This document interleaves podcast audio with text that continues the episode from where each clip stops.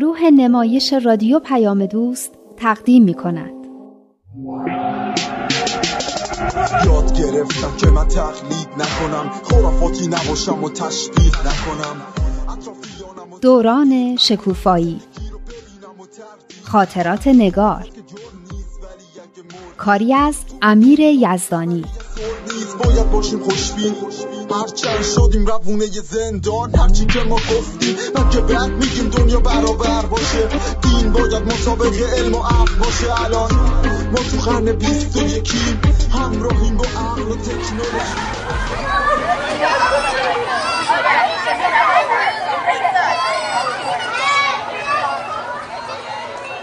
بعد از تصادف و مرگ دردناک خاله و مادر بزرگ رکسانا، شور والدین بزرگترام یه هفته تشکیل نشد.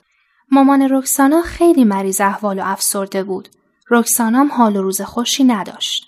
ندا، فکر کنم این هفته هر طور که شده باید شور والدین رو تشکیل بدیم. آره، نباید بذاریم خیلی فاصله بیفته. همه مطالب فراموش میشه. غیر از اون مثل این که مامان رکسانا هنوزم خیلی ناراحت و بیقراری میکنه.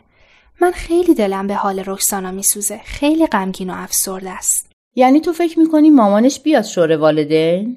راستی ها، رکسانا میگفت مامانم به جز پیش پدر بزرگم هیچ جا نمیره. همش تو خونه است و گریه میکنه. میگم چطور دوتایی بریم هم یه تسلیتی بگیم، هم مامان بابای رکسانا رو برای شور این دفعه دعوت کنیم. شاید بتونیم قانعشون کنیم که حتما بیان. باباش که فکر نکنم حرفی داشته باشه. شاید خوشحالم شه. اما مامانش، خب تا نریم که نمیفهمیم. میگم چطور از بقیه مامان بابا هم خواهش کنیم اگه میتونن همراه ما بیان. هم یه تسلیتی میگیم، هم یه دعایی میخونیم، هم قرار شور والدین بعدیمون رو میذاریم. فقط یه چیزی، کاش میشد مامانت هم بیان. وقتی مامانت حرف میزنن آدم یه آرامشی پیدا میکنه. راست میگی، فکر خوبیه. آفرین.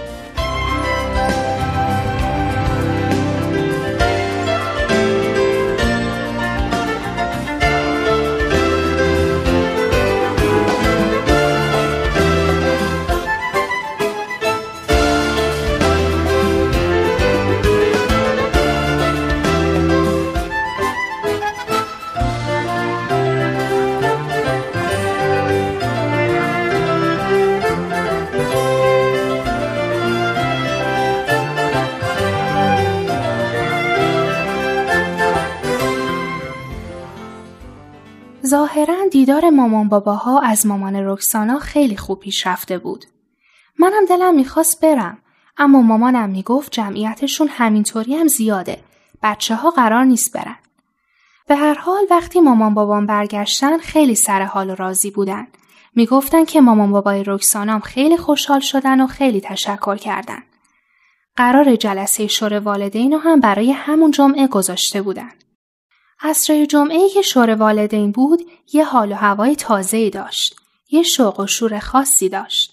از اینکه قرار بود من کارا رو انجام بدم، حس خیلی خوبی داشتم. از بعد از ظهر شروع می‌کردم به گردگیری و مرتب کردن اتاق پذیرایی و پختن کیک و آماده کردن ظرفا و خلاصه همه چیز. وقت اومدن مهمونا که میشد و صدای قلقل سماور که توی آشپزخونه میپیچید، یه هیجان خیلی خوبی پیدا می کردم. یه حس گرم و صمیمی. بس که تعریف کرده بودم، مریم هم دلش می خواست با مامانش بیاد.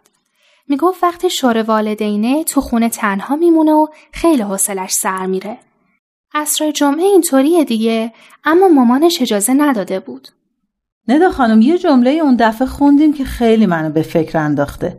اگه اشکال نداره می خوام یه توضیحی دربارش بدین. حتماً. کدوم جمله؟ این که اینجا نوشته: در کمک به جوانان برای بهره برداری از قوای در حال ظهورشان و اجتناب از نحوه رفتاری که دوران کودکی را امتداد بخشد بسیار ضروری است. این روند متاسفانه در تعداد فزاینده‌ای از جوامع در حال ریشه دواندن است. من یه برداشتی از این جمله می‌کنم، اما بازم مطمئن نیستم. منم فکر میکنم یه خورده گنگه. به نظر من معنیش اینه که اینقدر بی خودی بچه ها را تراخوش نکنین. اینا دیگه دارن بزرگ میشن. ندا خانم، به نظر شما معنیش اینه؟ بقیه دوستانم بفرماین. به نظر شما این که میگه باید از رفتارهایی که دوران کودکی رو طولانی میکنه اجتناب کنیم یعنی چی؟ یعنی بچه‌ها تو این سن و سال دیگه بچه نیستن. مثل بچه‌ها باهاشون رفتار نکنیم. همین که من مرتب با آقای فلاحتی میگم. من کی با سمانه مثل بچه‌ها رفتار کردم خانم؟ سمانه چیه؟ منظورم میلاده. پسر به این سن و سال رو شما هنوز اینقدر بهش اعتماد نمی‌کنی که یه ماشین دستش بدی. یعنی چی؟ چه رفتارهایی دوران کودکی رو طولانی تر میکنه؟ یعنی همون لقمه نون پنیری که شما صبح به زور فرو میکنی تیک فرادان. یعنی این که تا از بیرون میاد صد تا سال ازش میکنی که کجا بودی، با کی بودی، چی کار کردی. خب وقتی صبحونه نخورده اگه این یه لقمه رو هم براش نذارم بچه تا ساعت دو بعد از ظهر چی کار کنه؟ خود مشاورشون میگفت بچه ها حتما باید صبحونه بخورن بیان مدرسه وگرنه چیزی از درس نمیفهمن. خب همینه دیگه، همین دلسوزی های ما هاست که نمیذاره بچه ها بزرگ بشن. راست میگن. بذاری یه بارم بدون صبحونه بمونه، یه روز که گرسنگی بکشه خودش مثل بچه آدم پا میشه صبحونه‌ش رو هم میخوره. ببخشید همشون مثل بچه های خودم میمونن، فرقی برام ندارم به خدا. امکان نداره صبح زود پا بشن، همچین پا میشن که فقط برسن مانتوشون رو بپوشن و کیفشون رو بردارن و به طرف مدرسه بدون. تازه اگه بدون.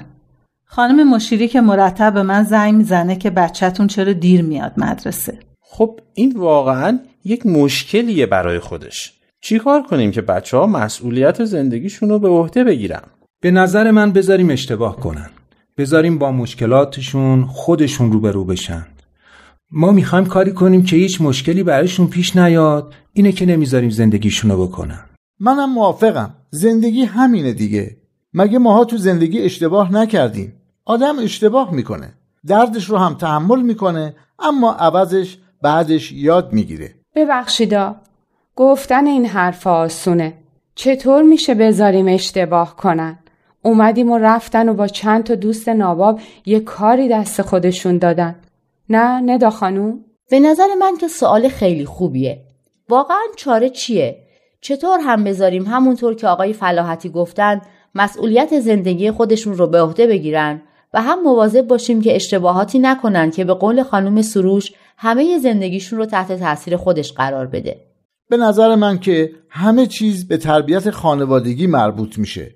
اگه بچه‌ها رو درست تربیت کرده باشیم دلیلی برای نگرانی وجود نداره. نظر شما چیه خانم نویدی کیا؟ بله دیگه، تربیت خیلی مهمه.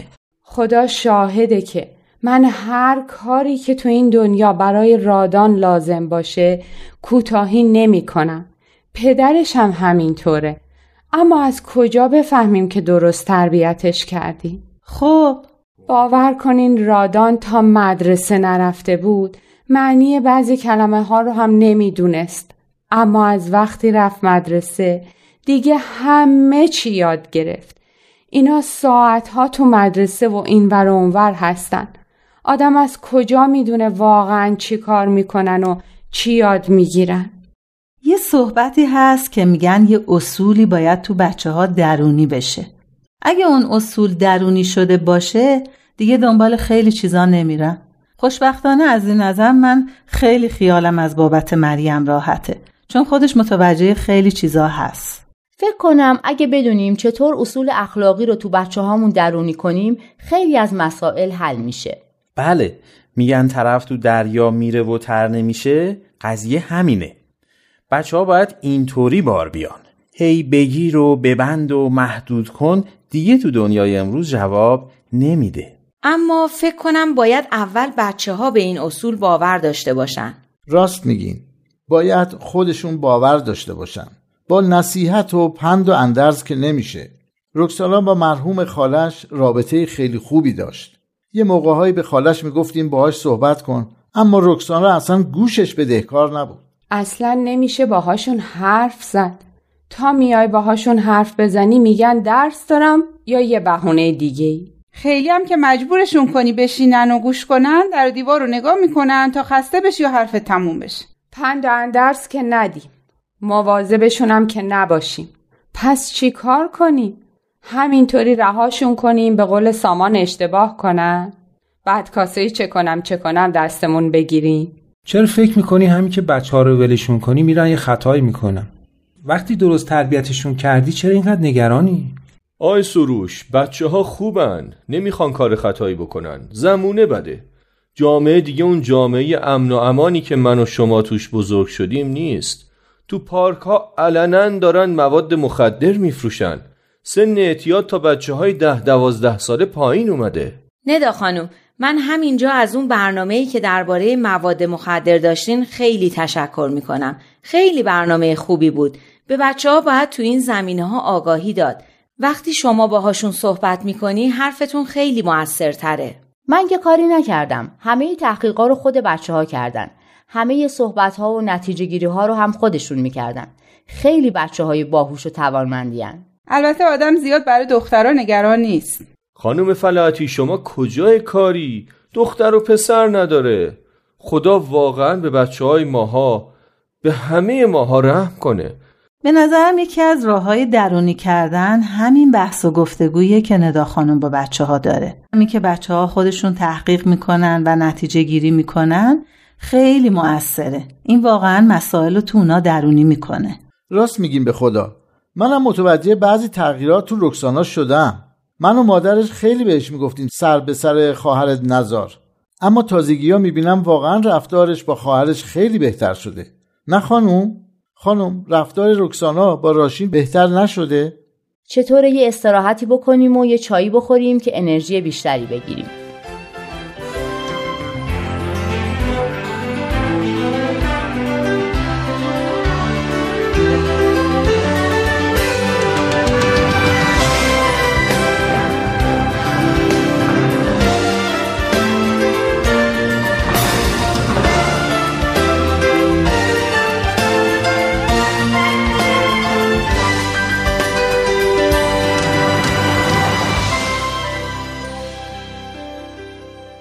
وقت پذیرایی که شد مامان رکسانا اومد تو آشپزخونه.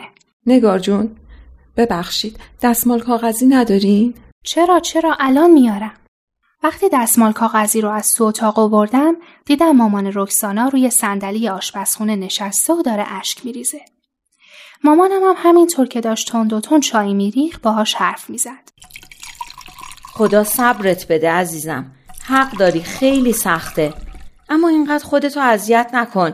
به خدا اونا هم راضی نیستن. میخوام اما نمیتونم. آخه چرا؟ فکر بچه ها تو بکن، فکر شوهر تو بکن. اونا هم گناه دارن. بچه کوچیک داری، قصه میخوره. کار خدا بوده، عمرشون به دنیا نبوده. خانم نویدی کیا، شما حالتون خوبه؟ دیدم موقع صحبت‌ها زیاد سر حال نبودین. میخوای برات شربت گلاب درست کنم؟ نگار مامان، تا من این چایی رو تعارف میکنم تو یه شربت گلاب برای خاله درست کن. تو اون کابینت بغل گازه. من چیکار میتونم بکنم؟ میخواین جلسه ای امشب زودتر تعطیل کنین؟ نه نه. الان حالم خوب میشه. حق دارین. خیلی ناگهانی بود. از دست دادن دو تا عزیز در یک زمان خیلی سخته. من نمیفهمم آخه. این چه عدالتیه؟ مردم این همه ظلم میکنن. این همه مال مردم رو میخورن. راست راست دارن میگردن. اون وقت مادر و خواهر من که به عمرشون یه بال پرواره رو نکندن باید اینطور بمیرن و بسوزن؟ ای خدا، تو رو خدا اینقدر خودتون رو ناراحت نکنی. بفرمایید شربت گلابه. مرسی عزیزم. مرگ چیزیه که دیر یا زود برای همه پیش میاد. همه ما یه روز باید همین راهو بریم. چیز بدی نیست. بله، مجازات که نیست، وگرنه هیچ آدم خوبی نمیمرد. آخ، دلم آتیش میگیره وقتی فکر میکنم خواهر و مادر برگ گلم تو آتیش سوختن. آخه چرا این مرگ بد؟ مگه چه گناهی کرده بودن؟ اصلا اینطوری فکر نکنید. ما چه میدونیم از حکمتهای خدا؟ یعنی میشه که مرگی بد باشه؟ پدر بزرگی من سکته کرد. یعنی سکته کردن بهتر از تصادف کردنه؟ اینکه کسی سینه‌اش درد شدیدی بگیره و نتونه نفس بکشه راحت‌تر از سوختنه؟ مامانم چایی‌ها رو داده بود و برگشته بود. یا کسایی که سرطان دارن و دردای شدید و طولانی مدت رو تحمل می‌کنن، یا حالا کسی که در اثر سرنگ آلوده ایدز گرفته و هزار جور گرفتاری و دردسر را هم باید علاوه بر بیماری خودش تحمل کنه؟